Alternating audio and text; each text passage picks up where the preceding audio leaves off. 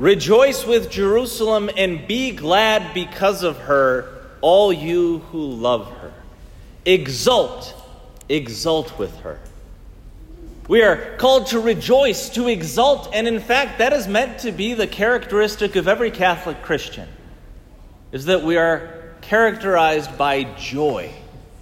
And very often, that's not the first thing that emanates from us all the time. And it's understandable. Life is tough. But the reason for our joy is not because we have easy lives. No, the reason for our joy is just a little bit further down in this reading from Isaiah. The Lord says, As a mother comforts her child, so will I comfort you. What that, that short verse tells us everything that we need to know. It tells us that that fierce and tender love of a mother is but a reflection of the love God has for you. We might be a little shocked by it because we tend to call God Father, right? Father, Son, and Holy Spirit. He revealed himself in that way, but that wasn't meant to be a limiting factor.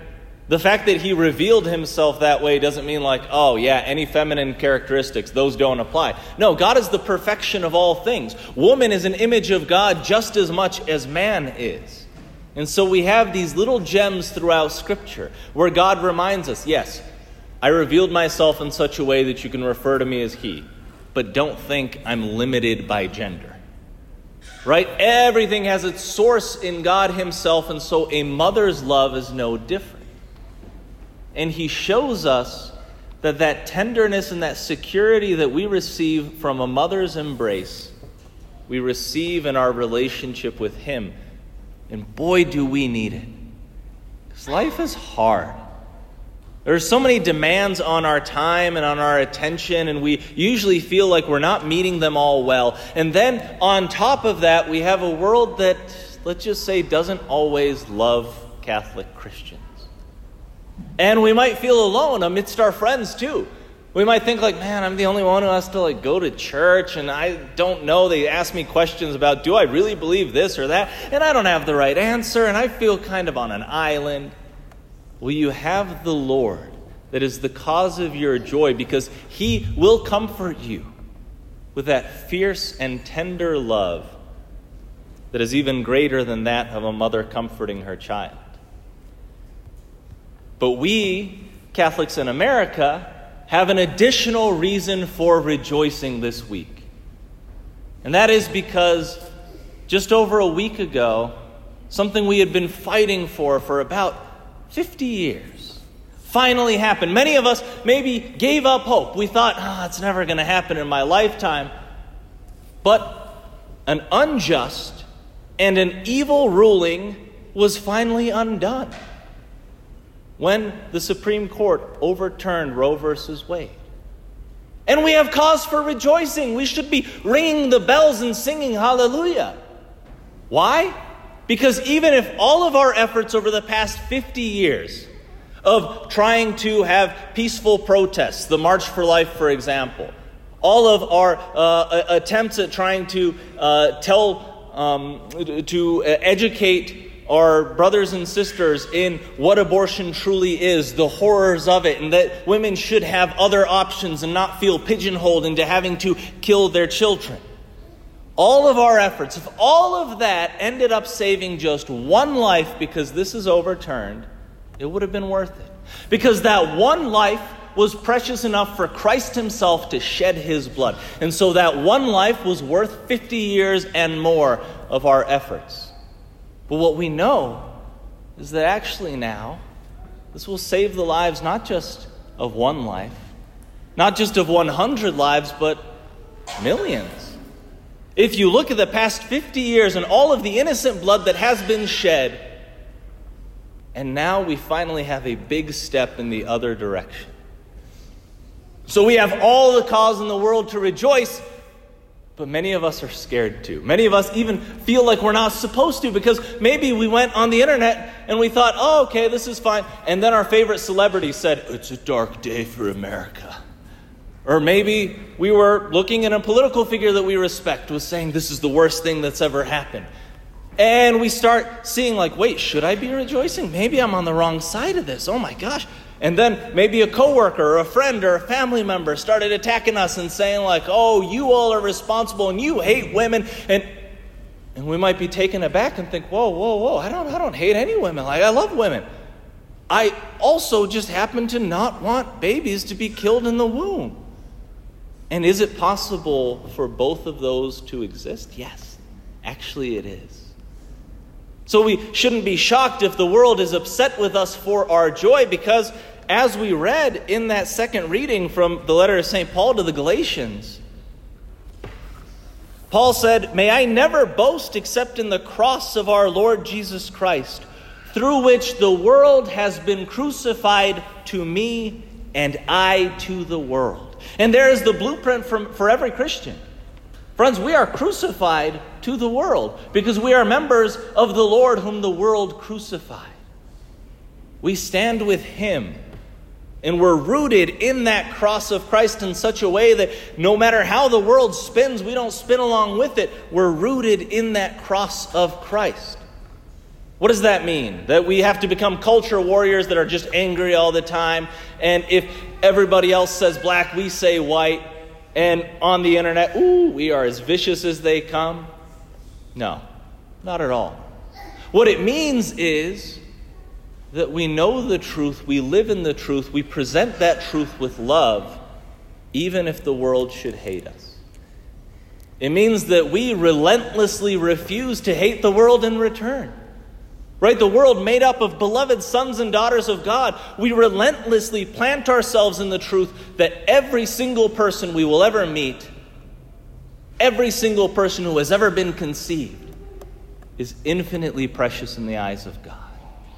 And we proclaim that truth in such a way that we're not scared if the world hates us, if they yell at us, if they spit upon us, if they call us every bad name in the book, if they even throw out at us the, the, the label of bigotry. We say, you know what? Yeah, you're misunderstanding the situation. You might hate me for the rest of my life. You might think the worst things about me, but that's not going to rob me of my joy. Because my joy is not rooted in what you think of me. My joy is not rooted in my popularity. My joy is rooted in the fact that I have a God who loves me so much that he will comfort me when you try to make my life uncomfortable.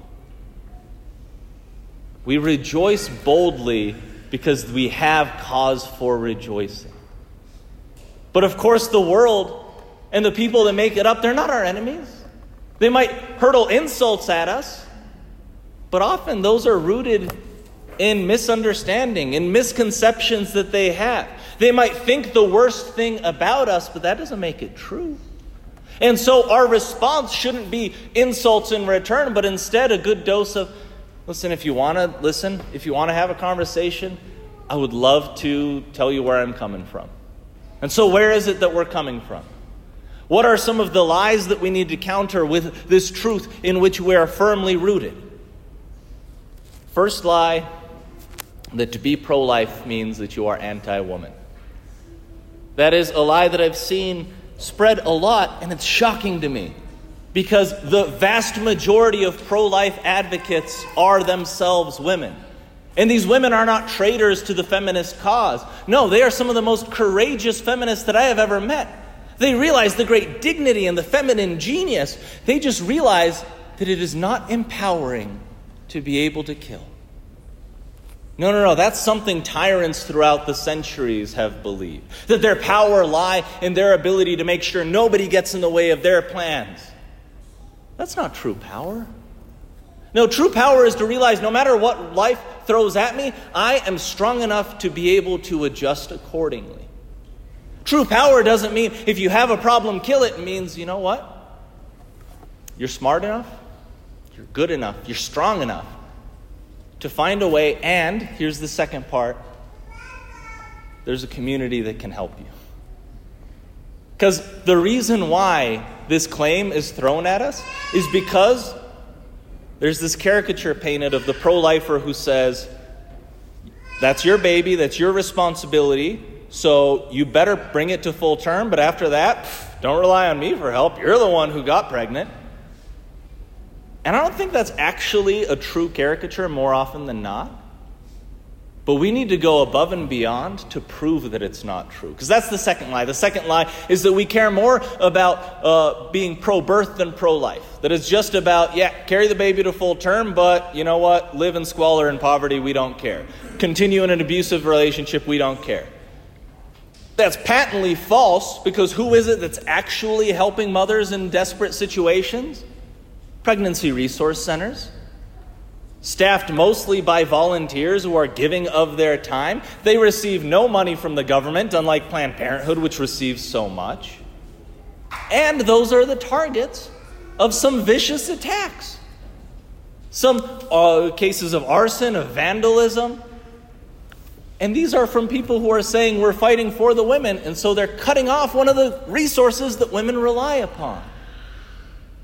But it's our responsibility not to just complain like, oh, they misunderstand us. They don't. Re-. No, no, no.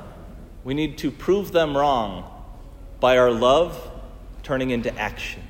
By showing that we care deeply not just about the baby, but about the woman as well.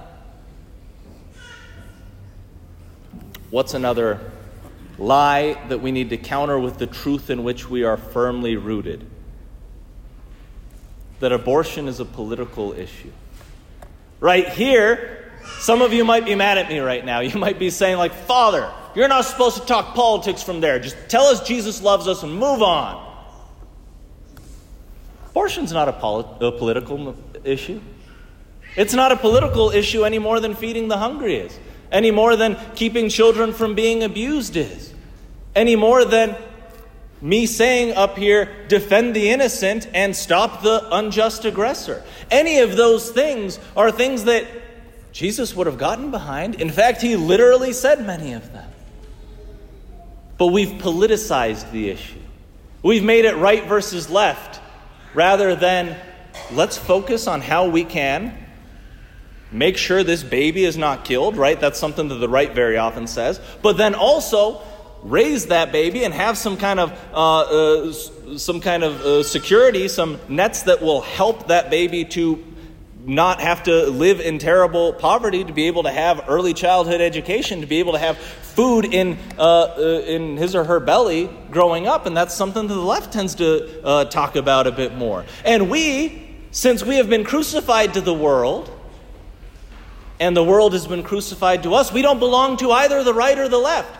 We're the weird ones who are saying, like, okay, can't we work together to not kill people? Can't we do that? Can't that be one of our main priorities? So, abortion is not a political issue, it's a moral one. It's not a religious issue because I didn't need God to reveal to me in the Bible that killing was wrong. That's something that we know all across cultures. And so I will speak about it from this pulpit. Because not to do so would be to be like one of those priests who passed by the man who was robbed and left for dead. And only the Good Samaritan stopped and tended to his cares. Friends, we have to be like that Good Samaritan. That man, left for dead, had no voice left, was not able to proclaim, I need help. Please help me. Instead, he just lay there, and two people passed him by. They were righteous.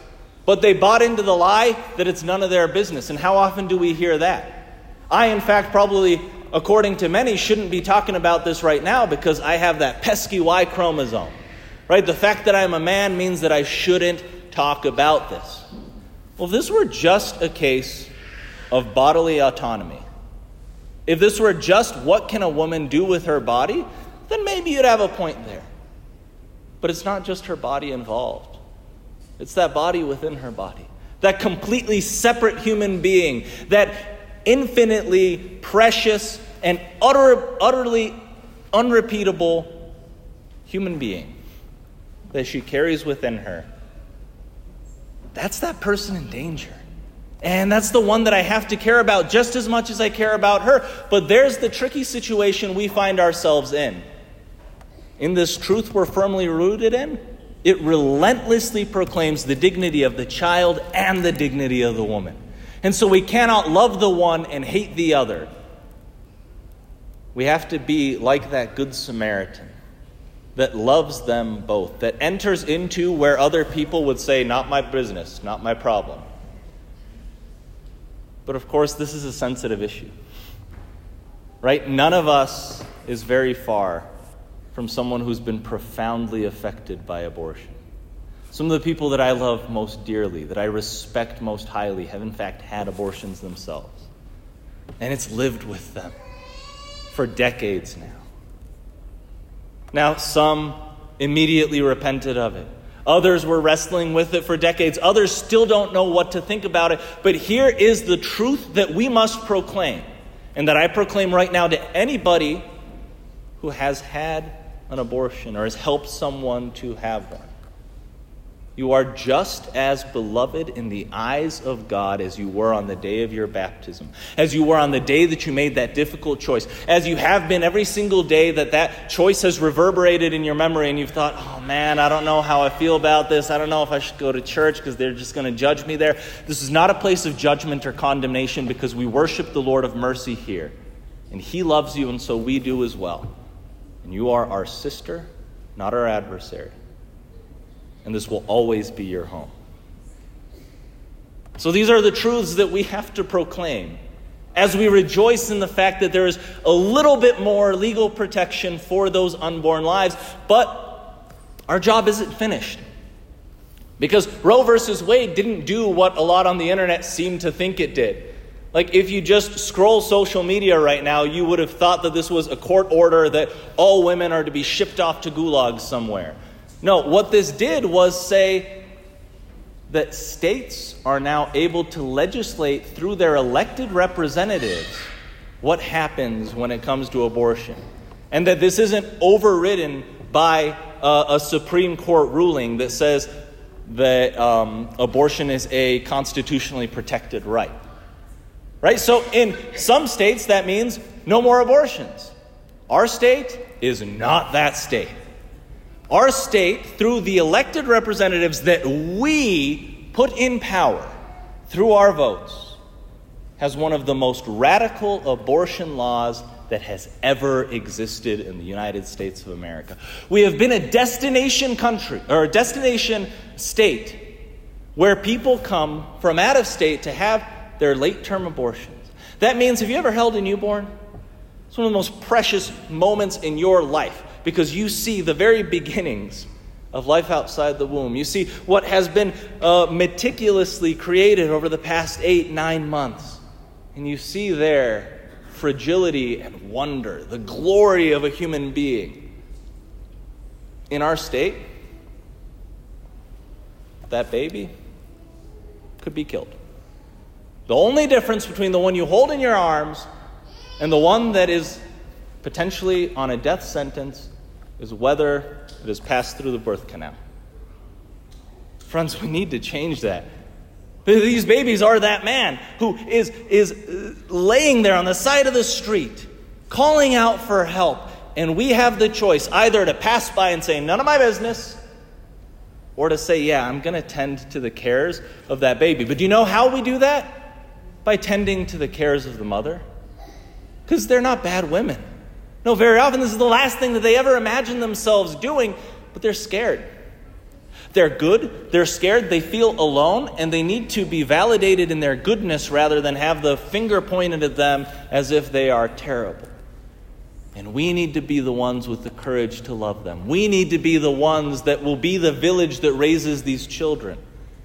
We need to be, yes, activists that are lobbying uh, our legislators to have more just laws maybe kicking out those who will not do that. But above all, we need to be brothers and sisters to men and women in need. It's not an easy task, right? Jesus knew that. That's why in the gospel he said, Behold, I am sending you like lambs among wolves. Not exactly an encouraging message. But the lamb has one huge advantage over the wolves. You know what it is? The shepherd. The wolf doesn't have a shepherd. The wolf has to be on his own. The wolf has to rely on his fangs. The lamb relies on its shepherd. That's such an important fact because very often when we get vitriol aimed at us, when we get these vicious attacks, we think, oh no, I got to be more wolf like. A lamb doesn't stand a chance against a wolf, so I got to grow fangs. And I got to be like them. But then you lose your shepherd. and then you've lost everything. Our strength lies in our connection to the shepherd. And that's also where we find our joy. And so in this Mass, we turn to that shepherd. That shepherd that was also depicted in heavenly glory as the lamb once slain but now alive. And we realize no matter what the world does to us, the Lord can fill us with life. But He can also fill us with love. And it's that love that will ultimately convert and change not just laws, but hearts. It's that love that will make abortion not just illegal, but unthinkable. Because people will realize I have that village to rely upon. I don't have to make this terrible choice. I can bring this child into this world and know that it will be a world filled with love and not judgment. He sends us like lambs among wolves, but he accompanies us as a strong shepherd, and for that we always have cause for rejoicing.